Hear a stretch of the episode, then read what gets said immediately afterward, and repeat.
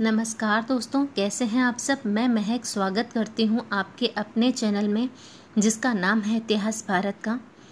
आज का हमारा जो टॉपिक है, वो है असहयोग आंदोलन।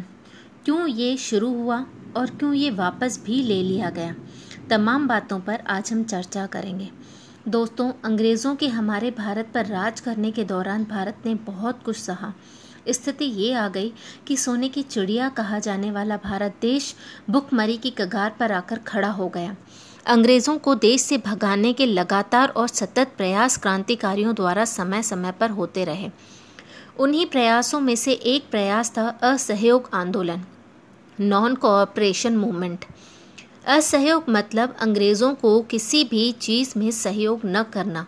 हालाँकि बाद में ये एक विफल प्रयास रहा। उसके क्या कारण थे वो भी मैं आपको बाद में बताऊँगी। अभी बात करते हैं कि ये आंदोलन शुरू किसने किया? ये आंदोलन महात्मा गांधी जी के द्वारा 1920 से 1922 के बीच शुरू किया गया, जिसका भारतीय राष्ट्र कांग्रेस ने और देश के लोगों ने खुलकर समर्थन किया। क्योंकि 1919 में घटे जलियावाला बाग हत्याकांड से देश के लोगों में गजब का आक्रोश था। असहयोग आंदोलन में लोगों से यह आग्रह किया गया कि वे स्कूल, कॉलेज, कोर्ट में जाना बंद कर दें और ना ही कर चुकाएँ। छोटे शब्दों में कहें तो अंग्रेज़ी सरकार को किसी भी तरीके का सहयोग न किया जाए। और लगभग सभी भारतीयों ने इसमें अपना अपना सहयोग दिया। विद्यार्थियों ने सरकार द्वारा चलाए जाने वाले स्कूल कॉलेज में जाना बंद कर दिया। वकीलों ने अदालतों में जाना बंद कर दिया। इसी तरह हर किसी ने अपने अपने क्षेत्र में इसको भरपूर सहयोग दिया।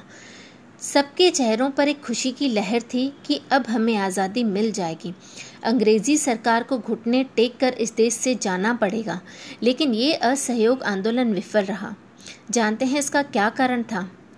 असहयोग आंदोलन के दौरान ही 5 फरवरी 1922 को चौरा चौरी, जो कि उत्तर प्रदेश में गोरखपुर के पास एक स्थान है, पर एक पुलिस चौकी के आगे कुछ सत्याग्रही शांतिपूर्ण जुलूस निकालते हुए वहाँ से गुजर रहे थे।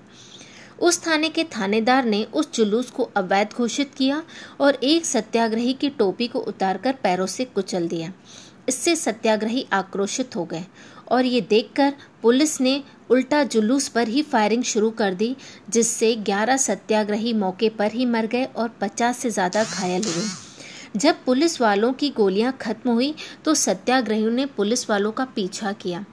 पुलिस वाले थाने की ओर भागे। गुस्साई भीड़ ने थाने में ही आग लगा दी, जिसमें तेईस पुलिसकर्मियों की मौके पर ही मौत हो गई। इस घटना को चौरी चौरा कांड नाम दिया गया। बस यही वो कारण था जिसकी वजह से गांधी जी ने असहयोग आंदोलन वापस ले लिया। क्योंकि वो शुरू से ही हिंसा के खिलाफ थे, वो हमेशा कहते थे कि शांतिपूर्ण आंदोलन किया जाए। काफ़ी क्रांतिकारियों ने गांधी जी को समझाने की कोशिश की।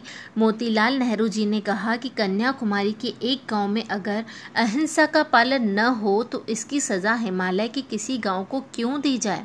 सुभाष चंद्र बोस ने कहा कि अभी जनता का आक्रोश उनके चरम पर है।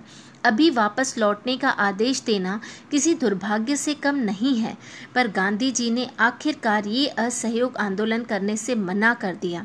बस यही वो कारण था एक ऐसे आंदोलन को वापस लेने का, जो शायद हमें उन्नीस सौ सैंतालीस से पहले आज़ादी दिला पाता। धन्यवाद दोस्तों, ये ऑडियो आपको कैसा लगा?